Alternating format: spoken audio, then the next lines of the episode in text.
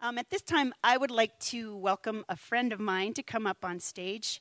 Uh, can you guys welcome Gabe Kramer?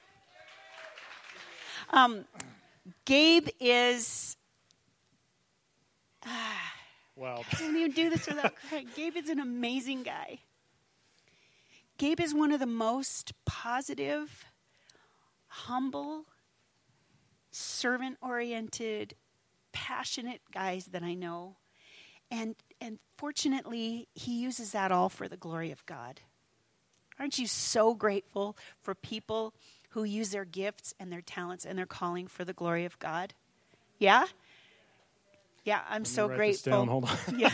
Just kidding. Thank you. So, um, Gabe has a, a really amazing testimony of the faithfulness of God concerning the subject of um, the first fruits. So, can you kind of share with us a little bit about your journey and kind of what the Lord did and how He changed your heart? Yeah, sure. Um, you know, we, I, I would even say that we probably looked at church as in it's a place you go, um, maybe you get involved a little bit, and then it's a once a week thing, right?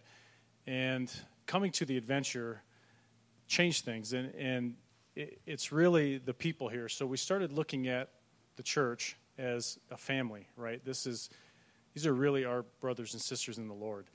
And um, it really changed everything because you know knowing that and seeing people's lives change you know every week and, and throughout the week here including my own right?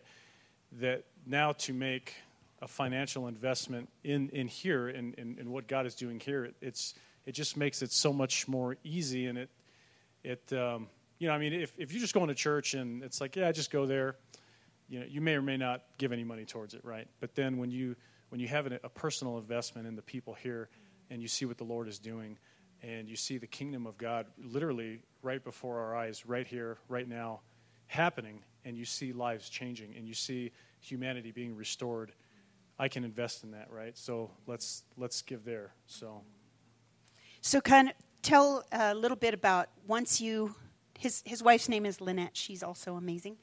Um, he's waving at her, flirting. Um, once you decided to to really start to give out of faith, I guess. Once you made that decision, then what happened after that? Sure. Um, so we won the lottery um, twice, actually. No, just kidding. just kidding. Okay, babe, let's get the checkbook out.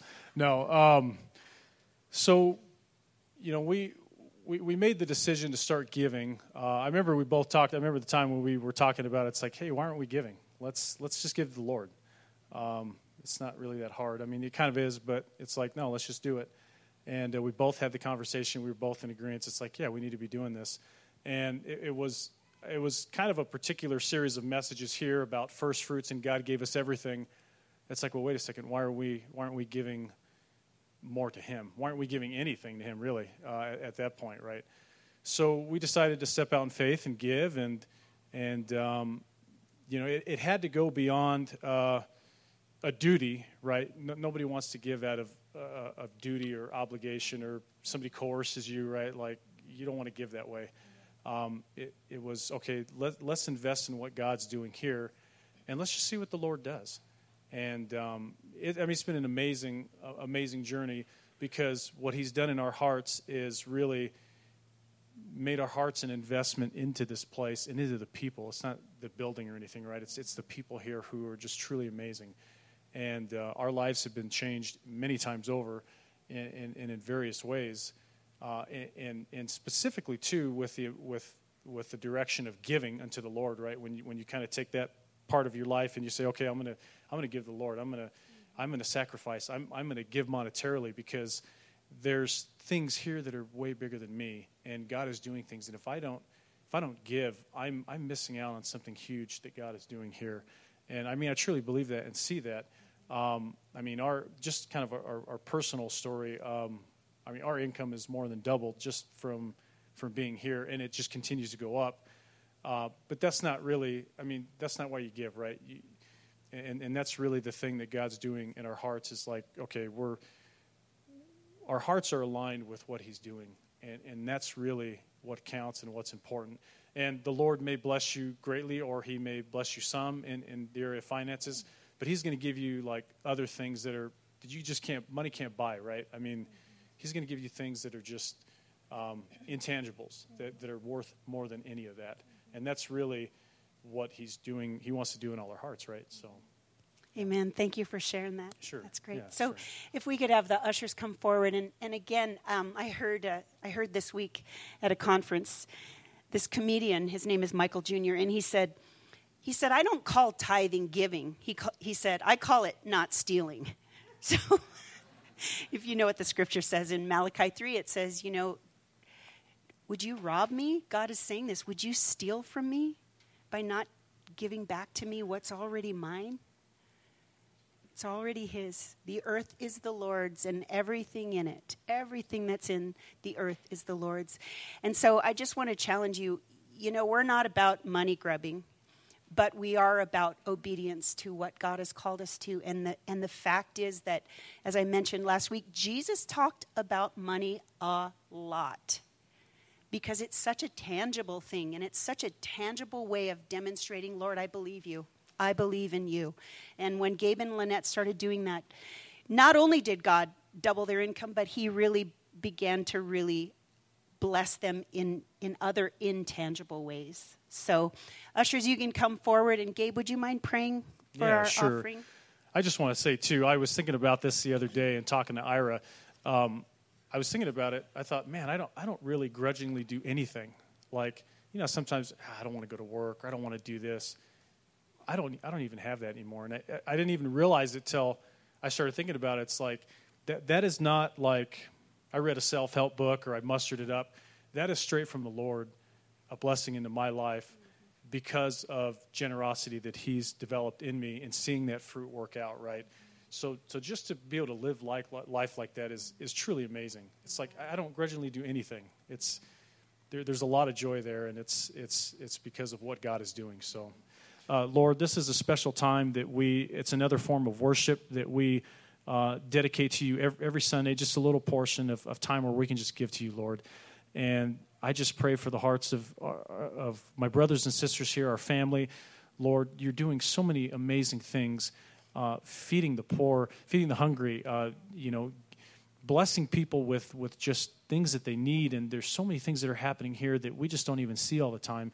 And that our donations and our what we give freely is, is going to support your, your kingdom here, right here, right here and right now.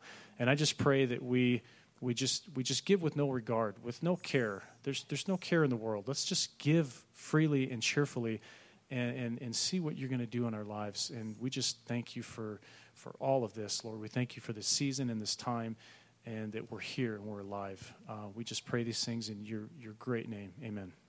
Amen. Thank you, Gabe. Can you give Gabe a round of applause as a sign of gratitude? So, also, I mentioned that today we have a special speaker. This guy, ah, this guy, I love him so much. He's he's like my son in the faith. Um, I have to say, to me, he really is an example of the changing power of the Holy Spirit and, and of a life that is radically transformed when we completely surrender and when we completely give ourselves to God. How God just, like, He's like, yeah, awesome. Like, He wants to take our lives and do something with them. And that's what we're about. And He, this young man, he is the extension campus pastor down in American Fork. Woo woo. So, yeah. So, um, he just got to the point in his life where he just said yes. And God has radically transformed him. I have seen so much growth in him and so much change and and, and a life that is completely filled with favor. The favor of the Lord. So, could you guys please welcome Kelly Van Arsdal to bring a convicting and inspiring message?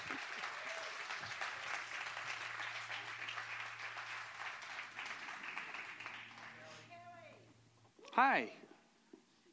Thanks, Mama Jody, or should I say Grandma Jody now?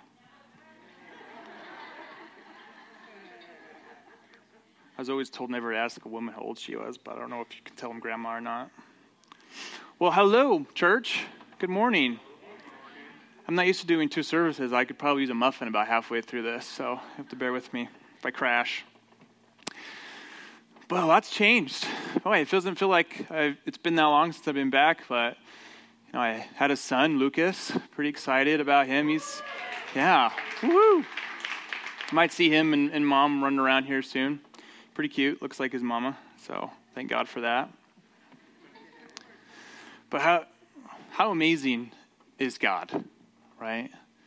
I mean, I, every time I come here, every I I sit in worship and I just think, man, God did so many amazing things in this very room in my life, right? And and what He continues to do, and, and boy, how great is is Jody leading us into this new season? She's just an amazing shepherd and and pastor, and I'm so excited to see where where this is going, right? Yes. Well, great. So, Jody and I are going to be doing a two part series based around prayer. We're continuing our Sermon on the Mount series as well.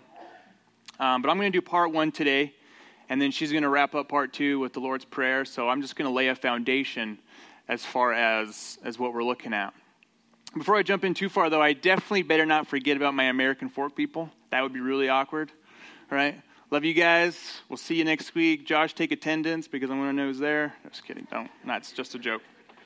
Jim's laughing at it in American Fork right now. He laughs at everything. I'm going to miss him today because he laughs at all my bad jokes. But I, I, titled this sermon, Can You Hear Me Now? Do you guys remember that old Verizon commercial? I don't, it wasn't, I don't want to say old because it was like 15 years ago, but that was half of my life, was about 15 years. But do you guys remember that Verizon commercial where the guy would walk around, he would like go on mountaintops, and he would go through deserts, and it was showing the, the power of the Verizon network? You guys remember that? So he used to he used to ask one question, "Can you hear me now?" And then he would say, "Good," with the inference that the connection was was a good connection, right? Do you guys remember that? Yeah. Can you? So when I say, "Can you hear me now?" Can you say, "Good"? Can I? Can you hear me now? Good. Can you hear me now? Good. Nice. You guys are getting it. You guys are a lot more awake than first service. I love it. But I want to use that as an example because we go through various seasons in our life where we ask God, God, can you hear me now? Can you hear me, God? Are you there, God? Can you hear me? And so I want to address that issue a little bit, and I also want to talk about what, what can hinder us in prayer, what Jesus says about prayer in, in the Sermon on the Mount, and how we can apply it. And then next week, Jody is going to look at the template with the Lord's Prayer, and we're going to put the two together. But right now, I'm just laying the base for next week. All right, so first off, let's just pray. Father, it's just a, a privilege to, to even be called your child, to be adopted into your sonship. Lord, I just pray that this message will fall on, on open hearts, open ears, that people won't leave this room unchanged. That it's so simple to, to hear a message and then forget it an hour after church. But I pray that this, this message will go from, from knowledge to belief to change and transformation. Teach us something new. Teach us something new about prayer, about how we can approach you, and how amazing it is to be able to talk with you and have a relationship with you. I thank you that you are a good God and that you have all authority on this world and all creation. And everything that was created bows to you. In your glorious name, amen. Okay. So if you have your Bibles, I'm going to be looking at Matthew 6, verses 5 through 8 today. So if you want to read along with me, that'd be fantastic. So we'll start in verse 5. And when you pray, this is Jesus speaking if you haven't been with us for the last few weeks. And when you pray, do not be like the hypocrites, for they love to pray standing in the synagogues and on the street corners to be seen by others. Truly, I tell you, they have received their reward in full. But when you pray, go into your room, Close the door and pray to your Father, who is unseen. Then your Father, who sees what is done in secret, will reward you. And when you pray, do not keep babbling like pagans, for they think they will, will be heard because of their many words. Do not be like them, for your Father knows what you need before you ask Him. Okay, so let's break it apart. I want to start first with the most simple of concepts. We are commanded to pray. It's very inferred, and within a, a very Christian cultural society, everyone usually knows what prayer is. But Jesus is commanding us to pray. He doesn't say, if you pray, do it this way. No, he says, when you pray, do it this way. I think one of the biggest things that we lack sometimes is a prayer life. We get so caught up in doing that we forget to pray. And for me, I know in my spiritual fights, especially when you're taking grenades in Utah County, it's really simple to let your prayer life slip away. To take that time that you would have spent with God and do something different. Do something that's unproductive. That's the first thing that the enemy loves to attack in my life, and I'm assuming in a lot of other people's lives as well, is the prayer life. And I think we can make it very simplistic. We can, we can make it so that it's just something we do. But we're missing an extremely important issue. And so when we see, can you hear me now? Do anybody, does anybody kind of hope that this is a picture that, that God has? Do we hope that maybe this is what he's doing? He's, he's got the ultra radar on, he's listening to every word you ever say. Anything you throw up, he's like, You got it, man. Name it and claim it, brother. I think that's the concept we, we like to think. But I'm going to show you how that, that's not exactly the case. But I want to at least lay the foundation that we are commanded to pray. It is something we, we have to do and it's for our benefit. You know, when you don't pray, at least this is my life, I'm looking at my, my own walk right here, I, I feel dry, right? You feel, you feel weak. Sin becomes more powerful in my life.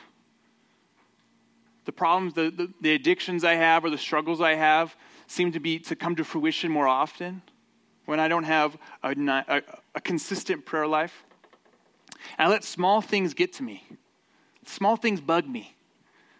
You know, I, I came out of a, an anger issue. It's always the quiet ones, right? So w- when it happened, it happened big time. And what I started to realize is when my prayer life lacked, my ability to battle against that lacked. And so the first thing I want to say is you're commanded to talk to God when you pray, not if you pray. And then there's two bases I also want to lay out. So he mentions who you're praying to in this passage to your father. Now, this is extremely important because he could have used a number of different words. He could have said, to your king, to your master, to your Lord, right? But he says, Father, right? The basis of that is twofold. When you live in somebody's home, you're either a border house liver, you're, you're pay the landlord, you do the things you have to do to, in order to live there, and then there's a family member. The border house person, he has to pay his rent in order to stay there. He has to do things for landlord. He has to ensure that he takes care of the building, ensure he keeps up his side of the bargain. Right? And then you have the family member. The family member doesn't worry about paying rent the family member doesn't necessarily worry about keeping the house clean. sorry, sorry, Ames. But he, he trusts that that family member he's living with, his father, his mother, isn't going to boot him on the street the first minute that he messes up. Whereas the landlord, he could technically do that.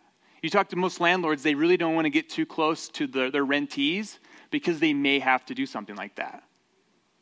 And so we looking at, we're looking at prayer as a two, a two part basis. Are you someone who is praying to a landlord, afraid of if I don't do this, I might get booted out? Or are you praying to your Father, someone who loves you so much and accepts you, and you speak to him in that kind of a relationship? That's the challenge. And Jesus is laying two types of people. So we're going to look at that. Because when you're in a spiritual fight, which we're all in on almost an hourly basis, every day you wake up, you have to have a strong prayer life or you're going to collapse. You have to be able to have that relationship. Philippians 4 6 says, Do not be anxious about anything, but in every situation, by prayer and petition, with thanksgiving, present your requests to God. Every situation. No situation that you will see will not give you an excuse to not pray. You must always be in perpetual prayer. That doesn't mean you just walk around in the middle of work, oh, Father, bless my coworkers. No, that's not what that means. But that your life is, is a walking prayer, that you're continuously thinking about Him. God, how do I handle the situation with my coworker? God, how do I handle the situation with my spouse? You can do that without talking. Psalm 18:6 says, "In my distress I called to the Lord. I cried to my God for help. For his temple, he heard from his temple he heard my voice. My cry came before him into his ears." How many of us resonate with that? That in my distress I called to the Lord. Man, distress seems to come weekly, doesn't it? Sometimes I just want to break from distress. But man, my, the, the times when I've been in most distress is when I've seen God move the greatest. Because my, I just have to lean into Him even more. It forces me to have the faith that He will get me through it. And that's the mentality, that's the heart that God is searching for. The heart of someone who's going to come to Him in distress, who's going to approach Him. What do you turn to in distress? Who do you turn to in distress? What in this world do you turn to when you're in distress? Do you go to prayer or do you go to something else? You cannot fight this battle on your own. You cannot be solo in Christianity. Because we are an organism more than an organization. We are living, breathing. We grow, we shrink. It is for your benefit that you have this connection with God. It is for your benefit that you're even called a child of God. That you can approach the Father with confidence, knowing your identity and who you are. The biggest struggle I see with people who have are struggling with the most is because they usually have an identity issue. They don't realize the power that lives inside them. And they don't realize the power that comes through prayer. And we're going to look at that. And how can you have a relationship with someone you never talk to? Long distance relationships are extremely difficult. I was in a long distance relationship before. I almost married a girl from Ohio, believe it or not. And that relationship was extremely difficult because there was a lack of communication. So when you feel farther away from God, why is that? When you're saying, Can you hear me now? Why is that? Perhaps you're not spending enough time in that relationship because you don't take the time. Before I jumped even more into Matthew 6, I want to talk about a few ways you can hinder prayers. Did you know you could actually hinder your prayer? Let's look at that. There's a few verses I want to go over that the Bible talks about. So James 4 3 says, You ask and do not receive because you ask wrongly to spend it, to spend it on your own passions. So your motives are wrong. What are your motives in that, in prayer? Self seeking motives? When you approach God, what are the motives of what you, you ask for? Proverbs 28 9. If anyone turns his ear from hearing the law, even his prayer is an abomination. Does it align with the Word of God? Does your prayer align with the Word of God? If you pray, God, strike my neighbor down. That doesn't exactly align with God's commandment to love your neighbor. Does it align with, with, God's, with God's word? Mark 11, 25 says, And whenever you stand praying, forgive. If you have anything against anyone, so that your Father also, who is in heaven, may forgive you, forgive you your trespasses. That's a convicting. I hope that one hits right here. That's big. Are you approaching God with a forgiving heart? Have you forgiven the people who've wronged you? We're not entitled to hold grudges. Did you know that? Because we've died to everything that we are. So we're not entitled to hold those. We don't belong to ourselves. So he says, release that. Because if you hold those, it will hinder your prayers. Husbands, if you don't honor or respect your wife, 1 Peter 3 7, showing honor to the woman as the weaker vessel, since they are heirs with you of the grace of life, so that your prayers may not be hindered. This can go vice versa. Wives, respect and honor your husbands. Husbands, honor and respect your wife. Stand up for each other. Don't gossip about each other. Men, fight for your wives. And then when you ask, when you have doubt, James 1 5 through 7. If any of you lacks wisdom, let him ask God, who gives generously to all without reproach, and it will be given to him. But let him ask in faith with no doubting. For the one who doubts is like a wave of the sea that is driven and tossed by the wind. For that person must not suppose he will receive anything from the Lord. So, do you approach God and you do believe He can actually deliver what you're, what you're bringing to Him? Or are you just saying it empty, like, well, I, I kind of want this. I think I, you might be able to deliver this.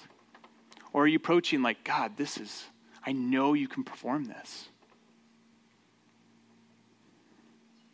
Do you believe He can deliver you?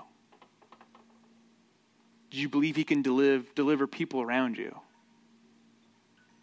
Have confidence in that.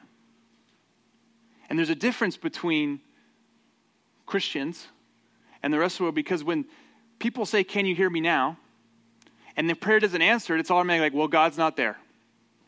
He abandoned me. I asked and not received. Christians, what we got to do is look at it and go, Oh, maybe I'm wrong. Maybe it's not my will. That's the difference between a, a lot of different religions and Christianity. You look at it as, oh, your will be done. And there's the pressure cooker, right? What comes out of pressure when a coal is pressurized? Diamonds. Perhaps you're going through what you're going through because of that purpose. Okay. So if you're asking God, can you hear me now? Perhaps you're asking the wrong question.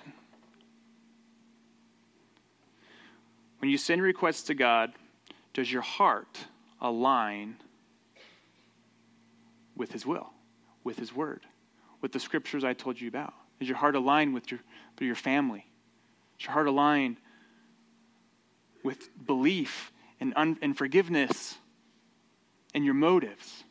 Because that's what Jesus is seeking, is your heart. That's where it comes from. So before you go before the throne room of God and you pray, is your heart aligned? So in Matthew 6, Christ gives us some do's and don'ts to help us understand why it seems that God can't hear us. They're not real do's and don'ts. That just helps me kind of align better to what we're looking at. But I want to first look at the don'ts, and then we'll examine the do's and talk a little bit about that. So the first one is don't be like the hypocrites. Now, I'm not going to go into hypocrites because Pastor Jody did a great job last week of talking about hypocrites. But he is not prohibiting public prayer. Who, knew, who, who knows we need more public prayer? Right? He's not prohibiting Christians, you don't pray in public. It's the motive of which people pray in public. Remember what I said the heart. What's the motive behind praying in public? So it's really easy to take this, this passage and be legalistic about it, be the Christian police, and say, whoa, whoa, whoa, you're praying on the street corner, sir. That's in the Bible. You're not supposed to do that. Right? No, that's, that's not what he's saying. He's talking to the, the Pharisees, the Sadducees, the religious people. Okay, the people who are outward appearance. I call this spiritual peacocking. Because they, they flip their feathers up and they like to say, wow, look how religious and godly I am. Right? And the Pharisees love to do this. They used to have the robes and tassels, and we're going to look at that. But they have that mentality of, you know, look how holy I am. You know, I'll do my little 50s cartoon, like my suspenders, like righteous, holy, humility. All of that we have in abundance. Right? We all, I mean, I think I've probably been there in my life, so I mean, it's kind of convicting as I talk about it because I rethink all the things that I've done. Especially being like a pastor's kid, you kind of already have this stigma about you where you're already kind of like righteous, and I use that for a lot of bad things. God went under the radar a lot. But it basically starts from false motives and pride, This is the very heart of what, what Christ is saying. Because as, as people, as sinful people, we look to be at the highest, most prestigious places. We want to be in that seat of that, that seat of remembrance. We want to be in that seat of prestige, of high honor. We like to have the titles. Makes us feel good, makes us feel wanted. Again, identity. Mark 12, 38 through 40 gives an example of, of who these people are It says, Watch out for the experts in the law. Again, this is, this is Christ talking.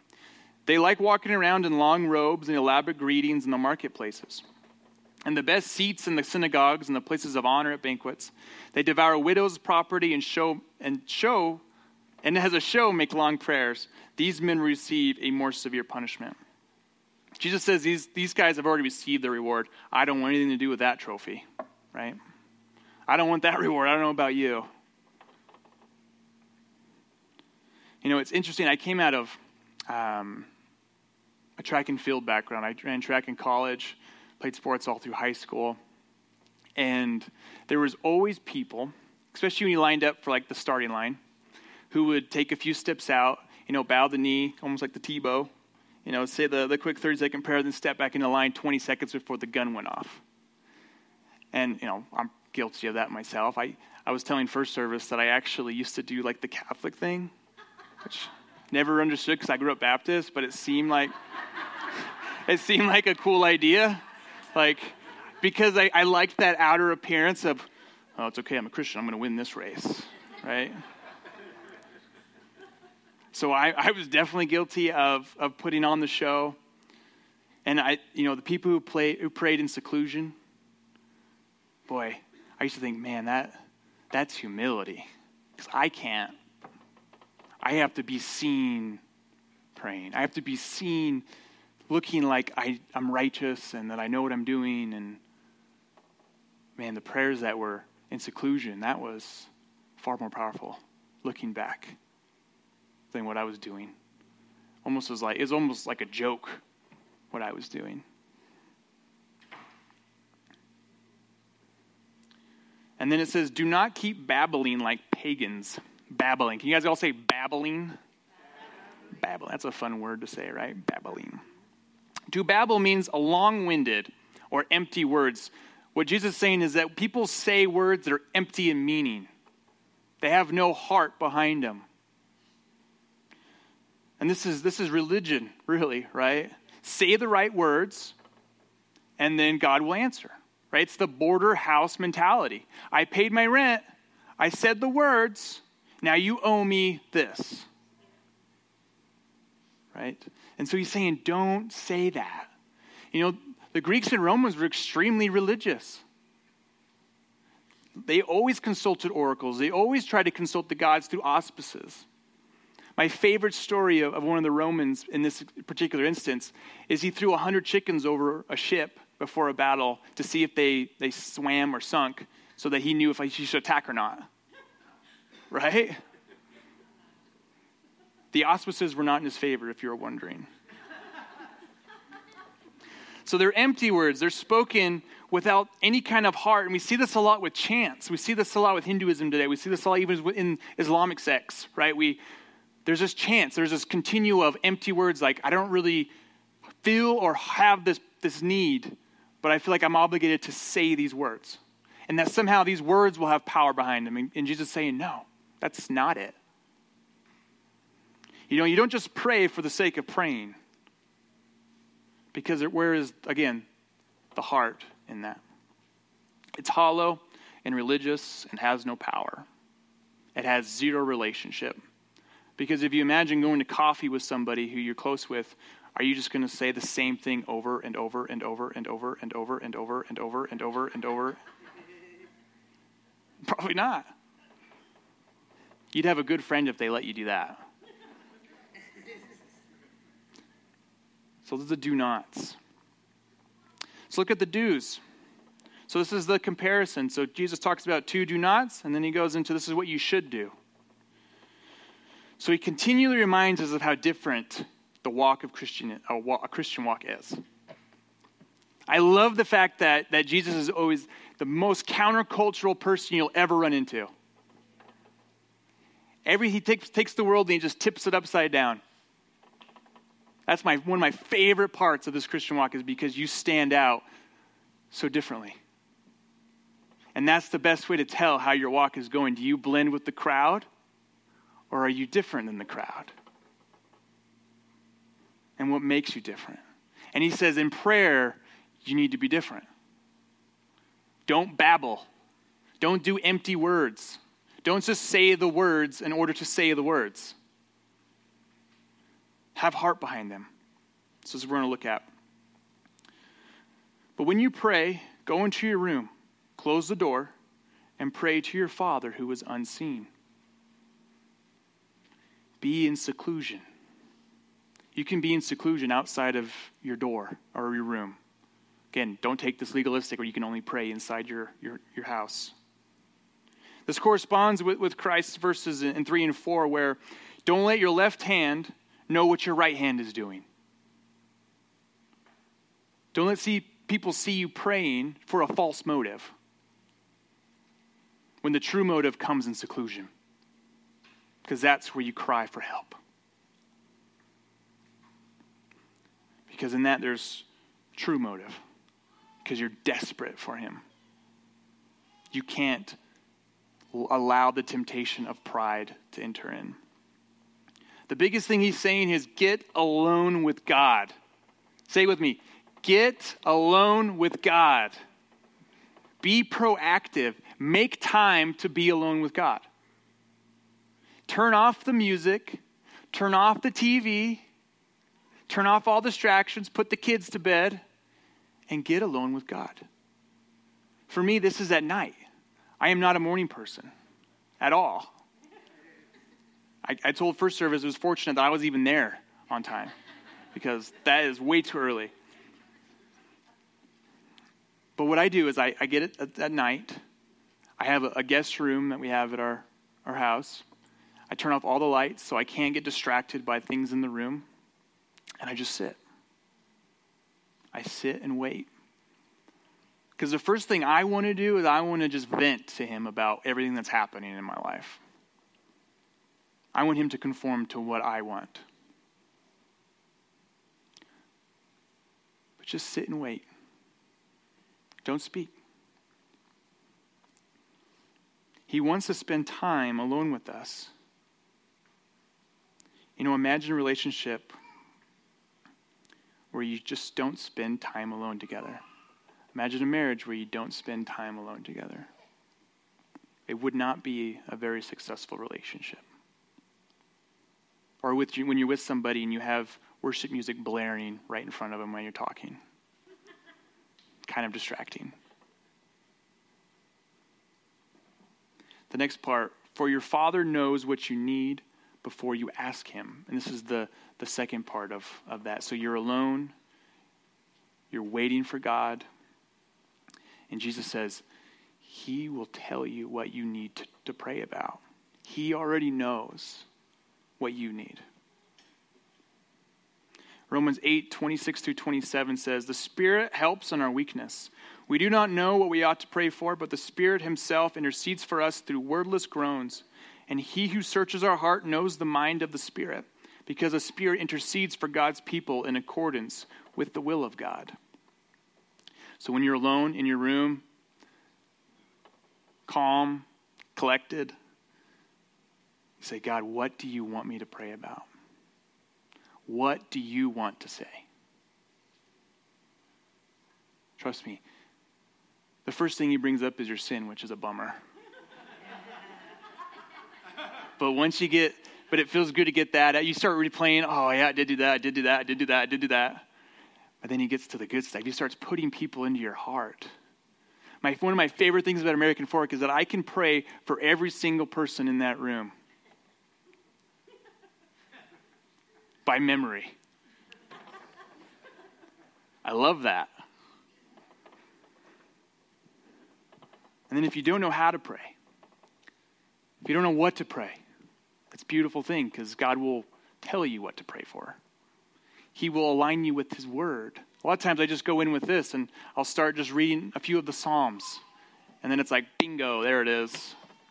And then 10 minutes feels like, you know, goes to an hour, hour and a half. I've been in there for, I think my record was like an hour and a half or something like that. I walked out. I didn't feel that way. Amy was like, Where were you? but that's the beauty of it. When you're in the presence of God, time just stands still. And when you're alone with God, you allow God to lead your prayers. Say that with me lead your prayers. You allow God to lead your prayers.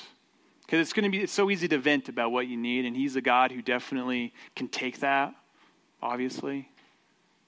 But see how powerful it is when you just wait and ask God, What do you want me to say? What do you want me to pray for?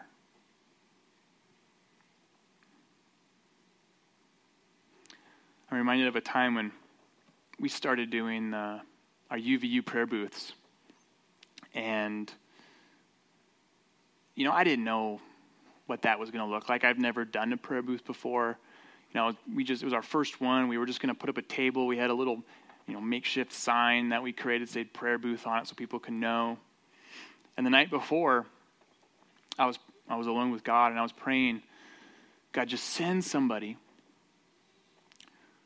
who is hurting, that needs you. that Open doors for us to speak. You know, I didn't. I mean, I was honestly expecting like 50 atheists to just come hover around the table, which would have been okay, I guess, but you know, not exactly what I was thinking about when I started prayer booths. But there was a guy who came. He actually approached the prayer booth, which, if you've been to a prayer booth, is extremely rare. Usually, I have to chase people like, hey, you, I think you need prayer. And then try to go get him. But this guy came to the booth, walked up to us, and you can tell he was very heavy burdened. And he said, My, my girlfriend was in Oregon and she vanished. And she was hiking and no one knows where she is. And I was like, Wow, I prayed about this. This is kind of crazy. And then we, so we started talking, and, and I found out he's you know, a member of the inter, interfaith dialogue group at UVU. That's all they do is they bring in these different faiths and they have an opportunity to, to have dialogue. And so I got to pray with him. And we got to talk. And, and through that relationship, he's completely opened up doors for us to go in and share the gospel with secular humanists, LDS, Muslims, whatever that is. It was amazing. And then he came with us, came to us that's the beauty of it, right? Like, that God answers those prayers. I love it. And that leads me into the kind of my conclusion. Do you realize to whom you are speaking to? Because it can be so simplistic, it can be so abstract. We're in that culture where prayer is kind of natural. Anyone can pray. I mean, I've, I've looked at, at Pew reports, and I think it's what 80% of, of Americans can say, Yeah, I pray. So prayer is a common thing we know, but do we know to whom we speak? Because if you did, you'd have no problem praying every moment of every day. You are speaking to the God, the one and only, who created all things, both in heaven and on earth. And he knows you by name. He knows you better than anyone else will ever know you. That God is the God you approach daily. Not only can, does he hear you, he's cheering for you. He's in your corner. Go, go, go. That is power. When you can walk into the throne room of God and you look at the Isaiah chapters where it talks about his throne and was surrounded by 10 million angels. They're all singing, Holy, holy, holy is the Lord God Almighty. And you can walk into that and make your requests. He goes, You got it. I will answer that prayer. That's power. That's relationship.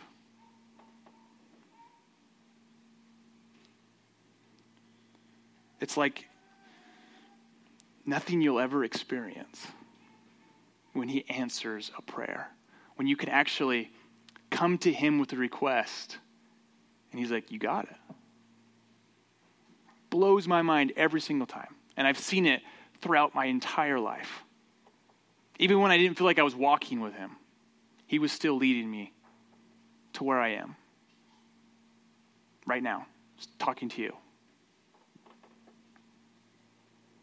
It's, an, it's a mind blowing thing to be able to approach God like that. Some of you may have no idea what I'm talking about.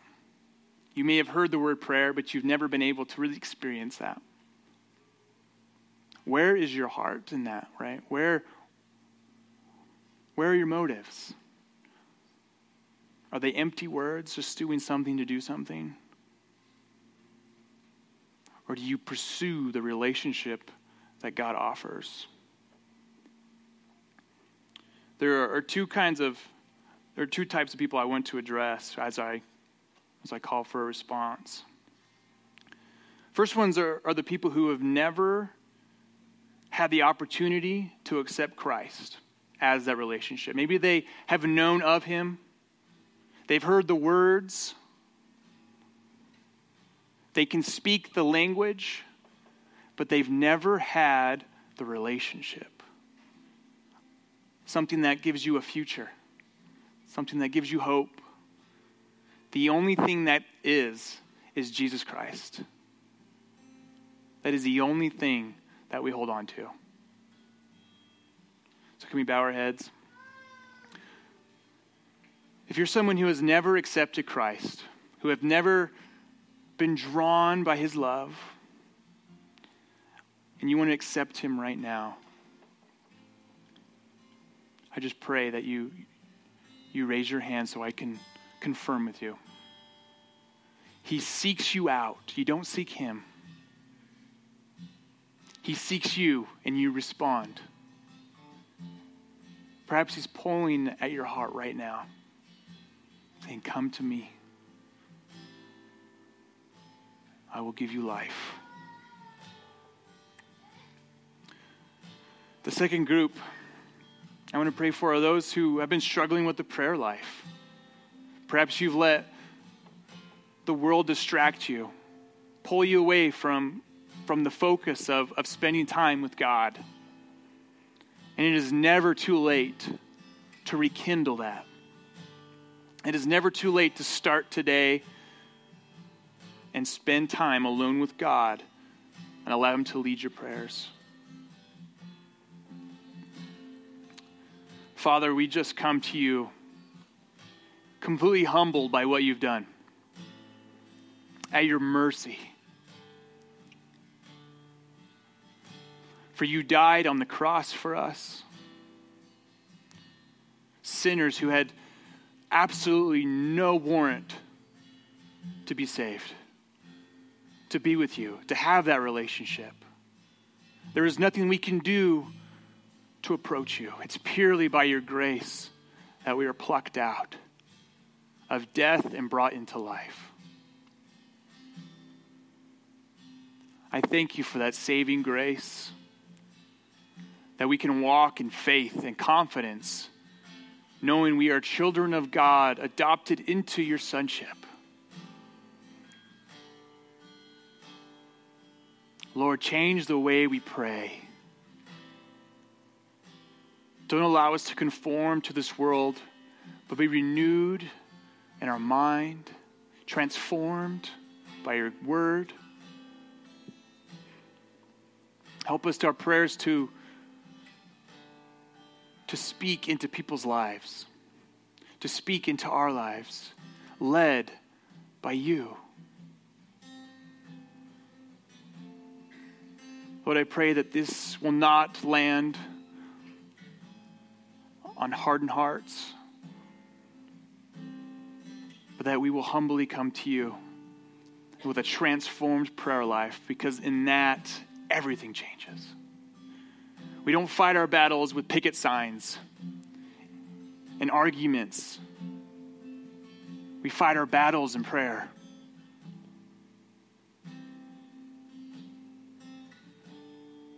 Create in us a new prayer life,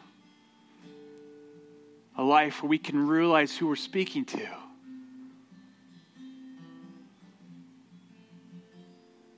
The God who provides all things. The God of Abraham, Jacob, and Isaac. The God of the 12 apostles. The God who transformed everything on that day of Calvary. Who brought in a new covenant. Covenant of grace, saved, sprinkled by the blood that you gave on the cross. And that you are alive today ready to transform lives, ready to send us to places we can't even imagine. With your power, with your authority, which we seek continuously. We can't do anything with our own flesh, it is purely by your will, and that includes our prayer life. I thank you, Lord, for who you are and what you do in every one of our lives. In the name of Jesus Christ, I pray. Amen. Thanks, everybody. Have a good week. God bless.